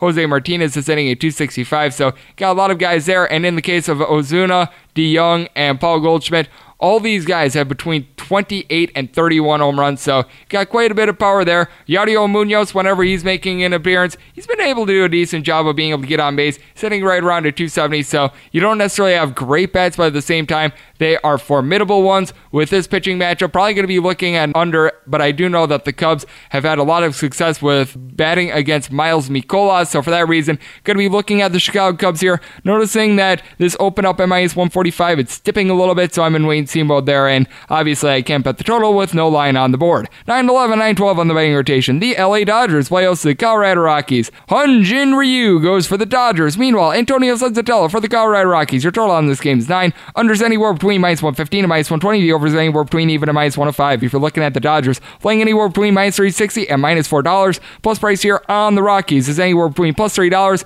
and plus 310. I will say Antonio Senzatela has been better in his most recent couple starts, and Hyun-Jin Ryu certainly had his struggles. He had a four start stretch in which he gave up three earned runs or more. He certainly has not looked like the same pitcher that he was at the beginning of the year. And there was a point, I believe, about a month ago that I was on this podcast talking about him having a 1 5 ERA. That has ballooned up to a 2.35, and I'm able to say ballooned up to a 2.35. But with that said, it is one of these situations where reality has come back to Hyun-Jin Ryu. His last start against the Mets, he winds up giving up no runs over the course of seven innings, but you do need to see a little bit more out of him. Meanwhile, with Antonio Senzatela, we've seen a lot of this guy, and it's not good. 683 ERA. He's not getting a whole lot of swings and misses, right around four and a half strikeouts per nine innings. And you just take a look at his recent work. He's given up fewer than four earned runs in one start ever since the end of June. And in all but two of those starts, he's given up at least five runs. So he's been lending himself to a lot of contact, hard, soft, sideways. He just gets hit in every way possible. I always say that if your whip would be a pretty good bench press for a set of 10, you're not doing quite well. I wish I could bench 174 pounds for a set of 10. And for the LA Dodgers, they're going to be coming at him with one of the best lineups that you're going to find, and they are headlined by that man, Cody Bellinger, a gentleman with a batting average above a 300. He's went deep 44 times, over 100 RBI. You now have David Freese back at the fold. He's hitting right around a 315. Justin Turner down for what has been doing a great job as well. He and Gavin Lux hitting between a 285 and a 290, and he's back in the fold. Then have Chris Taylor, Kyle Seager, and AJ Pollock along between a 260 and a 270. A couple guys that need to pick it up, like your Austin Barnes, is Russell Martin's company, but Will Smith getting a home run every 12 or so at bats as well. And then for the Colorado Rockies, this is a team that scores the most runs per game whenever they're at home. On the road, it's a different story. They're more around the 20 ish range in regards to runs per game, but you still do have some good bats out there. Trevor Story has been able to supply over 30 home runs. He's got over 20 stolen bases and is hitting nearly at 300. Charlie Blackmon, though his batting average on the road is more like a 250 at home, it's a 375 for the year. That equates to about a 317, and he's got 28 home runs, so that's been going well for him. And then you have Nolan Arenado. He's went deep 40 times, over 110 RBI. He got the day off yesterday, but he has been able to contribute. You then have Raimel Tapia along with Daniel Murphy and Tony Wolters, owing between a 270 and a 285. Need a little bit more out of guys like Sam Hilliard, Jonathan Diaz, and guys like that. But I will say for Garrett Hampson, now hitting at 250 for this bunch. That has been very good for them. Fuentes in the infield has been hitting right around 200. That's been a little bit leaky. And for the Colorado Rockies, this is a team with the worst bullpen ERA in the big leagues ever since the All Star break. Meanwhile, the Dodgers, they've actually got a pretty darn good bullpen, and I think that that's going to lead to a high scoring game in which the Dodgers are going to be able to win convincingly. Now, the run line of the Dodgers is very, very pricey, minus 170, so I'm in and see mode there, and I'm going to be taking this total over. This total opened up at 9. It is dipping a little bit with regards to the juice, so looking to see if I'm going to be able to get an 8.5 if at all possible, but going to be riding out both of those. 913, 914 on the betting rotation. The San Diego Padres play OC Arizona Diamondbacks. Robbie Ray goes for the D backs. Meanwhile, Garrett Richards for the Padres. Your total on this game is 8.5. The under is juice anywhere between minus 115 and minus 110. Meanwhile, the over is anywhere between minus 105 and minus 110. This is essentially a very, very small favorite spot for the Padres as they are laying anywhere between minus 106 and minus 110. Meanwhile, if you like the D backs, that's anywhere between minus 104 and even. And this is a spot where I've got to place my faith in Robbie Ray. He certainly has not looked like his normal self ever since being removed from a start a few weeks ago with a blister, but Garrett Richards is making just his second start of the year. He had been dealing with injuries, and you take a look at his first start against the Milwaukee Brewers. He wound up not being able to make it out of the fourth inning. He gave up three runs in the process. He does a good job of being able to limit the hard contact throughout his career. He's given up right around 0.7 home runs per nine innings when he was with the Angels. Very solid guy. Wasn't necessarily getting a ton of swings and misses, but at the same time, he did have solid stuff. And you take a look at Robbie Ray in his last start, he's able to bounce back very good. Six innings pitch, giving up one run. Now, I will say that that was against the Miami Marlins, but with that said, he does look to be getting back to his old Robbie Ray self. But you do take a look at Robbie Ray, and he is a little bit of an all or nothing pitcher in that he gives up right around four, four and a half walks per nine innings. He gets a bunch of strikeouts, right around 12 per nine innings, but he also does give up the long ball, right around 1.5 per nine innings. This is an Arizona Diamondbacks team as well that they play more overs when they are on the road rather than when they are at home. And this is a Padres team that in 23 out of their last 27 games, they have scored four runs or fewer. I mean, it is absolutely insane what has happened here to the San Diego Padres. You do have a couple guys that are doing a decent job, I guess, for this lineup. Eric Hosmer and Francisco Mejia both hitting between a 265 and a 275 for Hosmer, over 90 RBI. He has went deep 20 times. Manny Machado sitting on 30 home runs. He, along with Josh Naylor and Greg Garcia, are all hitting between a 241 and a 251. Manuel Margot's hitting right around a 240 as well. But then you got guys like Hunter Renfroe, Luis Arraez, Tim Jankowski, Austin Hedges, Austin Allen, list goes on and on of guys are hitting a 225 or lower. Ty France, I forgot about him. I apologize. They're just not getting a whole lot of contact or power at this point without Fernando Tatis Jr.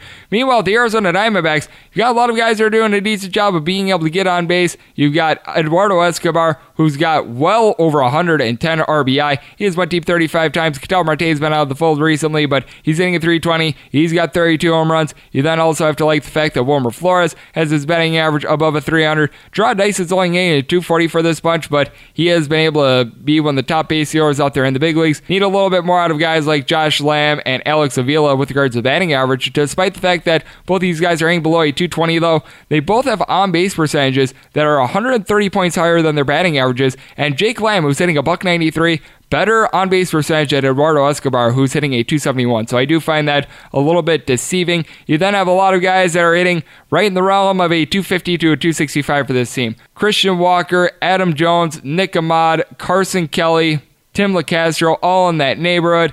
So you've got a lot of guys that are doing a solid job of getting on base. Josh Rojas hitting at 230 is a little bit rough. And these are two bullpens that actually should see a little bit of positive regression. They've actually performed better than their ERA would indicate based on their fielding independence. So I do think that you're going to see a little bit of that. But with that said, this is one of these situations in which I do think that Robbie Ray is going to give up a couple runs but keep the game out in front of him. And on the other end, I do think that this is a spot in which the San Diego Padres are going to wind up having to use a lot of pieces because Garrett Richards not going to go long, and I don't think that it's going to go well for him. So for that reason, we are looking at the Arizona Diamondbacks in this spot, and I'm going to be taking this total over. With regards to the over, I'm in and see mode as this open up eight and a half. It is dipping a little bit. Meanwhile, with the Arizona Diamondbacks, they opened up a slight favorite. Now they're a slight underdog, so looking to see how far that goes down as well. 915, 916 on the betting rotation. The New York Yankees are going to be playing also to Toronto Blue Jays. Trent Thornton goes for the Jays. Meanwhile, Luis Severino for the New York Yankees. Your total on this game is 9.5. Over juice of minus 115, the under is minus 105. If you're looking at the Yankees, that is anywhere between minus 310 and minus 350. Meanwhile, for the Toronto Blue Jays, that's anywhere between plus 260 and plus 270. I didn't do it as dramatic the first time. I apologize, and I have a deal in my contract where I have to say these names very excitedly. So, Luis Severino in his first start wound up going four innings, did not give up a single earned run, and he's backed up by one of the best bullpens out there in the big leagues. But I just still have a tough time really placing my faith in Luis Severino in the second half of the year when he was actually healthy ish last year. I'm sure that he was pitching through injury and everything like that, but he wound up being a gentleman that was giving up right around a home run and a half per nine innings, and his ERA was north of five. That was not necessarily good. Meanwhile, Trent Thornton, this is a spot where you do want to be checking your tickets before first pitch because the Blue Jays have been using bulk guys for him, but He's actually been good recently. Ever since the beginning of the month of August, he's allowed more than three earned runs in just one start, and in the month of September, across his three starts and or bulk appearances, 14 and two thirds innings, he's given up two earned runs. That is actually very good. The strikeouts have actually come down a little bit for him, but yet he's still doing a great job of keeping the game out in front of him. He's out giving up right around 1.5 home runs per nine innings. The three-ish walks per nine innings, a little bit high, and he's backed up by a Toronto Blue Jays team that, let's face it, they don't have a lot of guys hitting for average, but the fact that they were able to get back into the fold, Lourdes Gurriel really helps out this bunch. Lourdes Gurriel hitting right around a 275 for this bunch, along with Vlad Guerrero Jr. Bo Bichette was out of the fold yesterday, so that is something that you don't want to know because he and Reese McGuire both hitting above a 300 for this team. And then you're getting something out of Roberto Urania. He's hitting a 260 for them, which is nice. But then you got a lot of guys like your Randal Grichuk, Teoscar Hernandez's, Justin Smoak's, guys of this ilk that they've got 20 plus home runs. And in the case of Randal Grichuk, 30 plus home runs, but they're hitting a 235 or lower. But I will say this for Cavan Biggio, a couple days ago, he wound up being able to hit for a cycle. He has been doing a great job of getting on base, nearly a 360 on base percentage. Meanwhile, you take a look at the New York Yankees. This is a team that now is Giancarlo Stanton back in the fold. He was able to get a home run yesterday. You got so many guys that are stepping up. Guys like Mike Tauchman, Cameron Maybin have been able to do a decent job with their batting average above a 275. You then have Didi Gregorius and Brett Gardner, who actually need to pick it up a little bit. Didi Gregorius sitting right around a 243 and Brett Gardner at 255. But Aaron Judge has been solid. He's hitting right around 270. He's able to supply some power. Clint Frazier and Tyler Wade are both hitting between a 265 and a 270 themselves. You got Gio Urshela hitting at 320. DJ LeMahieu got the day off yesterday, but he's been hitting at 320. He's got over 90 RBI. This is a loaded lineup that is still without Gary Sanchez and Edwin Encarnacion. These guys both have 30 plus home runs. They have been getting some rest recently, so you do want to note this. This is a spot though that I think that Trent Thornton going to be able to turn a little bit of a gem. And Luis Severino, it's just one of these situations where I can't lay $3 on a guy that's made legitimately one start ever since last October. It's just something where I think the value here is on the Toronto Blue Jays. I like the recent form of Thornton. The bulk guy is probably going to be Wilmer Font if there is one. And Wilmer Font is a bulk guy, has been very good. And I do think that there's going to be some runs scored, going to be taking the total over. And I think the one giving up the runs is going to be Luis Severino. So for that reason, taking the big plus price here of the Toronto Blue Jays. Don't think the public is going to be on either of these sides. So I'm on Wayne Simon on both the over and the Blue Jays, but we're going to be riding out both of those. 917, 918 on the betting rotation is X. The Seattle Mariners hit the road to face off against the Baltimore Orioles. Jonathan Means goes for the Baltimore Orioles. Marco Gonzalez for the Seattle Mariners. Total on this game is 9.5 under is juice of minus 115. The over is minus 105. If you're looking at the Baltimore Orioles, laying anywhere between minus 120 and minus 125. Plus price here on the Mariners, anywhere between plus 110 and plus 115.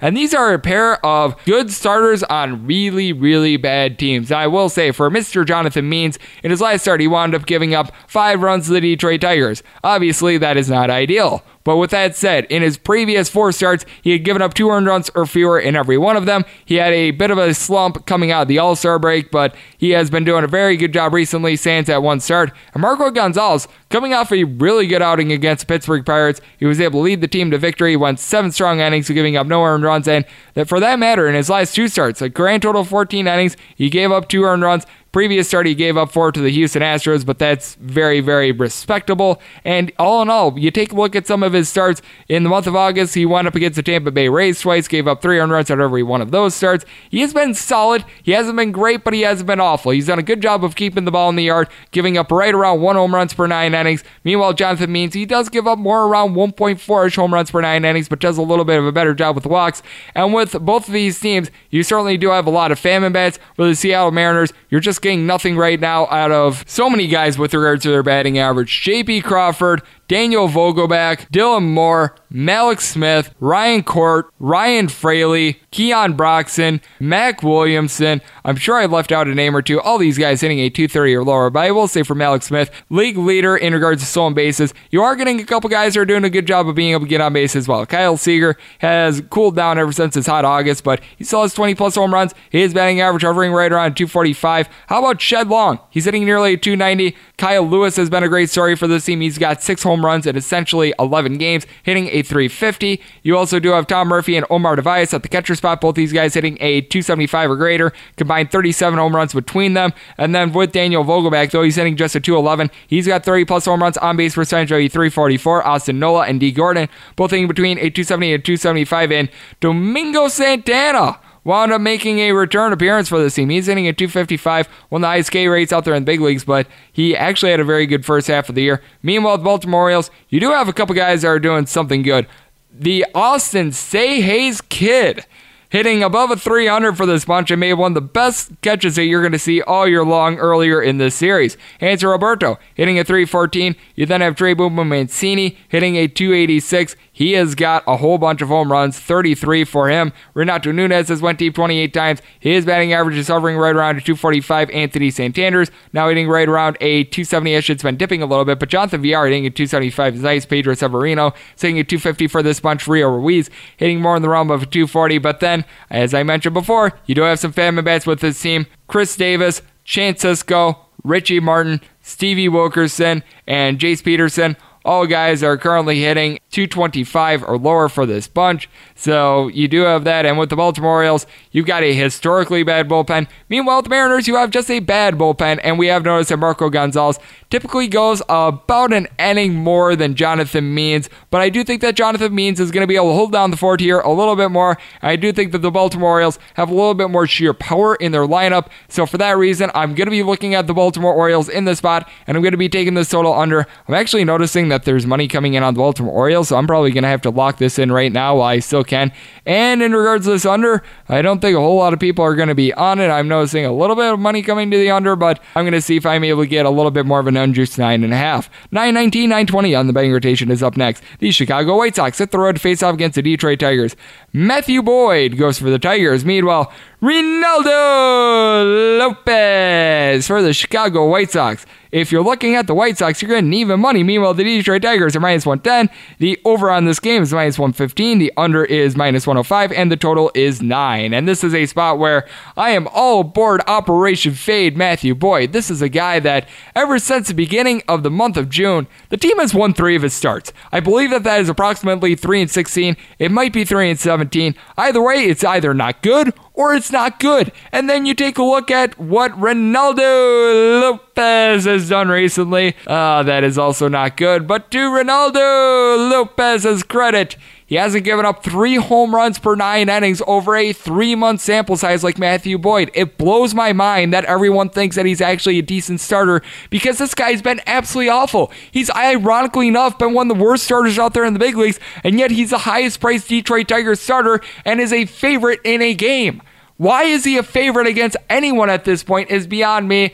I will say for Reynaldo Lopez, over the course of his last nine starts, he has given up three or more earned runs in six of them, though I will say he did have a start earlier this year against a little bit more replenished Detroit Tigers team, in which he went six innings, going 14 strikeouts, and he did have a complete game, one hitter against the Cleveland Indians earlier this year. And we all know that with the Detroit Tigers, the bullpen is not very good. And for the White Sox, I wouldn't say it's the Mona Lisa Vito of pitching, but at the same time, it's actually halfway decent. And with the Chicago White Sox, unlike the Detroit Tigers, you've got guys with more than 14 home runs in late September in the juice ball era. As for the Chicago White Sox, you have Lourdes Garcia, Jose Abreu, Eloy Jimenez, along with James McCann, hitting between a 267 and a 282. For Jose Abreu, he's been doing a great job with his power. He's got 121 RBI to go along with 34 home runs. You then also have Eloy Jimenez really stepping out as well. This is a guy that now has reached the 25 plus home run plateau. Yoan Moncada hitting a 315. He's got over 20 home runs, so he's been doing a great job.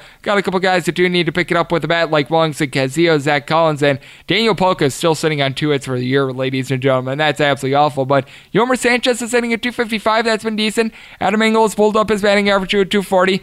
His battering mate, Ryan Cordell, is still hitting right around at 225, but things are getting better for this team. And then you throw in there Tim Anderson, guy that never walks, but is hitting at 335. And with the Detroit Tigers, right now, your best power hitter is Brandon Dixon with 15 home runs and a 250 batting average. Now, you do have a couple guys that are getting on base. Harold Castro and Victor Reyes, both hitting right around at 300. Dawel Lugo's hitting right around to 240, along with Christin Stewart as well. And then you do have Miguel Cabrera, wound up getting the day off yesterday, hitting a 280 for this bunch. of Jordy Mercer, more around a 275. But then Travis Demeritte, Jason Rogers, Ronnie Rodriguez, Willi Castro, Jeimer Candelario, Gordon Beckham, Grayson Greiner, Jordan Hicks, list goes on of guys that are hitting a 225 or lower. It is absolutely astonishing. This is just a Tigers team that is not getting a whole lot generated, and yet, despite all that, I'm going to take this total over because I think that the Tigers are going to wind up getting lit up once again because that is all that Matthew Boyd is good for so far this year. And with the Detroit Tigers, they're historically bad at home at 21 and 55, and their run line performance as a favorite 7 and 14 all aboard the Chicago White Sox in the spot and all aboard the over. I'm in Wayne Simo because for some reason money is coming in on the opposite sides of both of these, so I'm in Wayne Simo, but we're certainly going to be riding out both. 921, 922 on the betting rotation. The Tampa Bay Rays are going to be playing host the Boston Red Sox. Nathan Eovaldi goes for the Boston Red Sox. Ryan Yarbrough for the Tampa Bay Rays. Your total on this game is 8.5. Overs anywhere between minus 115 and minus 120. The under is anywhere between minus 105 and even. Seeing a 9 out there as well. That under is minus 120. The over is even. If you're looking at the Rays, you're going to be laying anywhere between minus 170 and minus 180. Meanwhile, plus race here on the Boston Red Sox between plus 155 and plus 160 as I sound like an auctioneer going this fast. But with that said, Something that has been going fast is the season of Nathan Eovaldi. He has been getting stretched out a little bit, and he's been beginning to look a little bit better for the Boston Red Sox. But with that said, his last start was certainly a hiccup. He winds up going up against the San Francisco Giants, goes four innings, giving up five runs, all of which were earned. He had been looking better in his most recent start slash bulk appearances in the month of August. He wound up giving up more than two earned runs in just one occasion. He had went from start being an opener for two innings and then three and then four. Now he should be able to go like five or six, and he is facing his old team. Meanwhile, with Ryan Yarbrough, you heard it from our man. Rich Hollenberg, he has been absolutely sensational for this team. Now, the month of September has not been kind to him. He's given up three or more earned runs in each of his last three starts, but prior to that, I think he had given up more than three earned runs once since the beginning of the month of June. So, this is a guy that's had some very electrifying stuff. He's giving up right around 0.85 home runs per nine innings. And here's something really, really remarkable 17 walks in 133 and a third innings. That is lights out. And for the Tampa Bay Rays, they're going to be sending at the Boston Red Sox a lineup that does have a very good player in Austin Meadows. We were talking about it a little bit earlier. Guy is hitting right around a 285, 32 home runs. He has just been absolutely terrific whenever he's been out there on the field for this team. You do have a couple guys earning between 18 and 22 home runs as well. Willy Adames is in that fold. I think Travis d'Arnaud is just below that, but then you've got Avisail Garcia and Tommy Pham in that realm as well. In the case of Pham, along with Garcia, both these guys hitting right around a 275. You've got a lot of guys on this team also hitting between, I would say, a 245 and a 260. Adames is in that realm along with Matt Duffy. Nate Lowe, Travis d'Arnaud, Ji-Man Choi, and Jesus Aguilar is just below that. Before, but in his time with the Tampa Bay Rays, he's been doing much better. And then you got Mark Berceo hitting a 275 for this team as well. Need a little bit more out of Joey Wendle and Kevin Kiermaier. They're both hitting between a 225 and a 235, but this is a pretty good lineup. Meanwhile, for the Boston Red Sox, they now have Mookie Betts back in the fold. He's got a 292 batting average, also getting some home runs out of Rafael Devers and Xander Bogaerts, along with JD Martinez. All three of these guys hitting between a 299 and a 309, and all these guys have between 31 and 35 home runs. It's been really good. Brock Holt is hitting above a 300. Batting average has been dipping a little bit, but all in all, it's been good. Do need a little bit more out of guys like Sandy Leon, Jackie Bradley Jr., and Chris Owings whenever he's out there, but you do have Andrew Benintendi along with Christian Vazquez, both hitting in the realm of a 270. Marco Hernandez spinning at 250 for this bunch of Mitch Moreland right around at 240, and he's got some pop in the bat. This is a situation where I do think that Eovaldi is going to give a couple decent innings, but I do think that it's going to go a little bit sour from. I do think that this is a total that's going to stay under as well. With the Boston Red Sox, ever since the beginning of the month of August, their bullpen ERA ranks in the top five in the big leagues, and the Tampa Bay Rays, we all know about their bullpen. I think the Rays win this game by multiple runs, so going to be taking the Rays on the run line. That is currently plus 110 to lay a run and a half in Wayne mode there. And also going to be taking the total under. With the under, this is currently a spot in which I'm trying to see if I am able to get a little bit more of that unjuiced 9 because this total opened up 9, went to an unjuiced 8.5. Going to see if it flickers back. If not, I'll take the unjuiced 8.5, but going to be riding out, out either way. 923, 924 on the betting rotation. The Minnesota Twins play host the Kansas City Royals. Jorge Lopez goes for the Kansas City Royals. Martin Perez for the Minnesota Twins. Your total on this game is 10.5. The under is even, and the juice on the over is minus 120. If you're looking at the Kansas City Royals, well, you're getting a big plus price here, anywhere between plus 185 and plus 195. Meanwhile, if you're looking to lay it here with the Minnesota Twins, you're going to be laying anywhere between minus 210 and minus 220. And I just have to say, Jorge Lopez has actually been really good in his recent starts. Meanwhile, with Martin Perez, it's been very, very rocky. Towards the end of the month of August, he had actually been doing a very good job. He had given up 300 runs or fewer in, I believe, three of his last four starts in that month, but then a couple weeks ago, he winds up giving up five runs in an inning to the Detroit Tigers of all teams, and in his last start, he didn't necessarily look great. He winds up giving up three runs and 10 hits over the course of four and two thirds innings against the Chicago White Sox. Starts before that, gives up five runs, five innings against the Washington Nationals. Meanwhile, with Lopez, when he was relegated out of the starting lineup in the early summer months, he was the second least profitable pitcher out there in the big leagues. In the three starts that he's had in September, he has been anything but it. How about a grand total of 17 and a third innings, giving up four runs, all of which have been earned? He has actually been doing a very good job. In the month of August, he wasn't really finding it, and this is still not a guy that's going to give you a whole bunch of punch outs. For the year, he's getting right around 8 per 9 innings. He actually, in this month, in the stretch in September has been getting fewer strikeouts than he has the rest of the year, but it's actually been working for him. And the Kansas City Royals are a team that's starting to put up a couple runs, so I will say that their lineup is quite top heavy. You do have Whit Merrifield hitting above a 300 for this bunch. He has really been a constant for them. You then have Adalberto Mondesi, Jorge Soler, and Alex Gordon, lying between a 259 and a 265. Ryan McBroom sitting a 321, which has been huge. And you got to say this for Soler. This is a man that is hitting a whole bunch of home runs 45 home runs, over 110 RBI, has been absolutely sensational for this team. But then you got a lot of guys that they are leaving a little bit of something to be desired. Eddie Mejia, along with Nicky Lopez, are hitting right around a 230. And then you do have Cheslor Cuthbert hitting at 252 as well. But then Brett Phillips, Bubba Starling, Humberto Arteaga, Miles Valoria, Ryan O'Hearn, Lucas Duda, Nick Dini, all guys are currently hitting a 225 or lower for this bunch. Meanwhile, the Minnesota Twins, you're looking at the team with the most home runs in the history of baseball for a single season. You've got Miguel Sano, don't you know? He's got over 30 home runs. You've got Luis Arraez at the top lineup, 412 on base percentage, hitting nearly a 350. Jorge Polanco's been hitting nearly a 300 with 20 plus home runs. Nelson Cruz, 39 home runs of his own. He's hitting above a 300. Eddie Rosario, along with Mitch Garver, both have right around 30 home runs. Rosario, over 80 RBI, 275 batting average. Then you've got guys like Max Kepler, who have 35 home runs, 250 batting average. CJ Cron, Jonathan Schoop, Jake Cave, all these guys are very capable bats.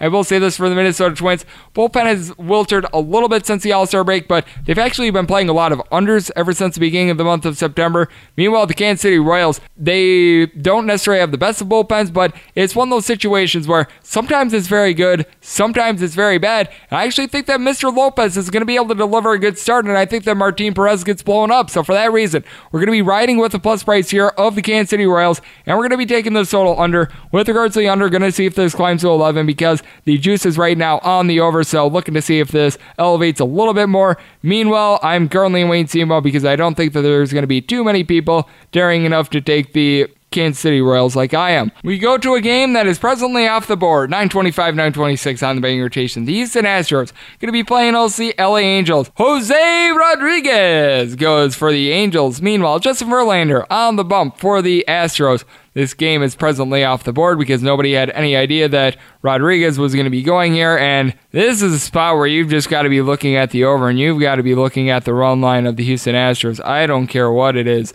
Looking at Jose Rodriguez's stats right now. He wound up being more or less a reliever at the AAA level, and you got to think that he's going to be an opener. I think it might be for Jose Suarez, and if that's the case, then just really hammer the over. I mean, this is one of these guys where Jose Suarez has went more than four and two thirds innings in one start. He's given up over two home runs per nine innings. And Jose Rodriguez being the opener, oh my goodness gracious. This is a guy that has made six appearances at the big league level as a 184 ERA, but at the AAA level, now I realize that there is a juice ball in the PCL. He made 18 appearances. 629 ERA, whip of a 158. He was giving up 1.5 home runs per nine innings, four and a half walks per nine. Meanwhile, at the double A level, he was getting 12 and a half strikeouts per nine innings, but in five appearances, he provided 17 and a third innings, a 727 ERA at Double A Mobile. That's who's starting right now for the LA Angels.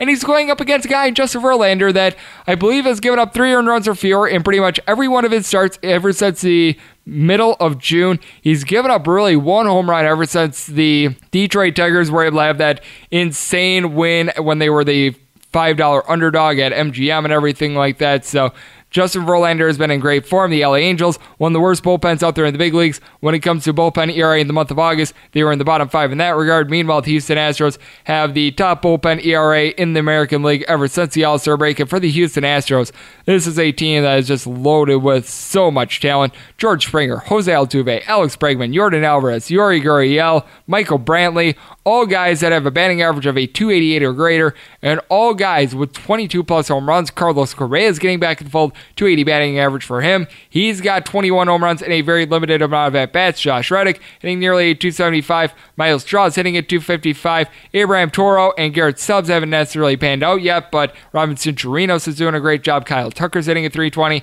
And then for the LA Angels, you're currently without Shohei Ohtani, Mike Trout, and Justin Upton, which means that right now Daniel Fletcher is the only guy in the lineup with a batting average above a 265. Now you do have Andrelton Simmons and Brian Goodwin both hitting approximately a 262. Kevan Smith, along with Albert Pujols and Cowart, are both hitting in the realm of a 249 and a 251. And in the case of Albert Pujols, he's actually been doing a little bit of something 91 RBI, 23 home runs, and Alun went deep 32 times, but his batting average is right around a 235. And you got a lot of guys that are not doing a whole lot with their batting average. Wilfredo Tovar, Justin Bour, Michael Hermosillo, Max Stassi, Matt Thaiss, Taylor Ward.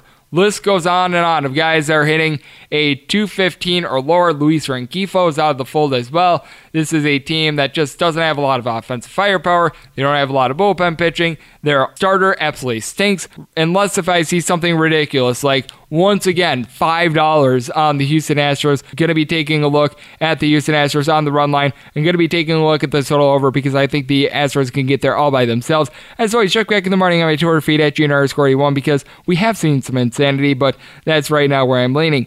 927, 928 on the Banger Station. The Texas Rangers hit the road to face off against the Oakland A's. Tanner Roark goes for the A's team. Meanwhile, Lance Lynn on the bump for the Texas Rangers. Total on this game is 8, and the juice is very funky, anywhere between minus 115 and minus 120. And I'm seeing a minus 117 out there as well, which means that the under is anywhere between even and minus 105. If you're looking at the Texas Rangers, you're going to be getting a big plus price here that is anywhere between plus 160 and plus 166. Want to lay it here with the Oakland A's. That's anywhere between minus 180 and minus 183. Tanner Roark had a very good start to his career with the Oakland A's. The last couple starts have not necessarily been so good. In his last start against the Kansas City Royals, he winds up giving up four runs over the course of four and two thirds innings. He winds up getting the win, but he gives up five runs in five and two thirds to start before that against the Houston Astros. Prior to that, he had given up more than two earned runs in just one start with the Oakland A's. So things seem to be catching up with him a little bit. He is very much a flyball pitcher, and the fact that this is going to be a day game in Oakland is absolutely devastating for him because the Marine Layer is typically out during the nighttime, during the daytime, not so much. He's done a good job with his command, less than two walks per nine innings with the Oakland A's, but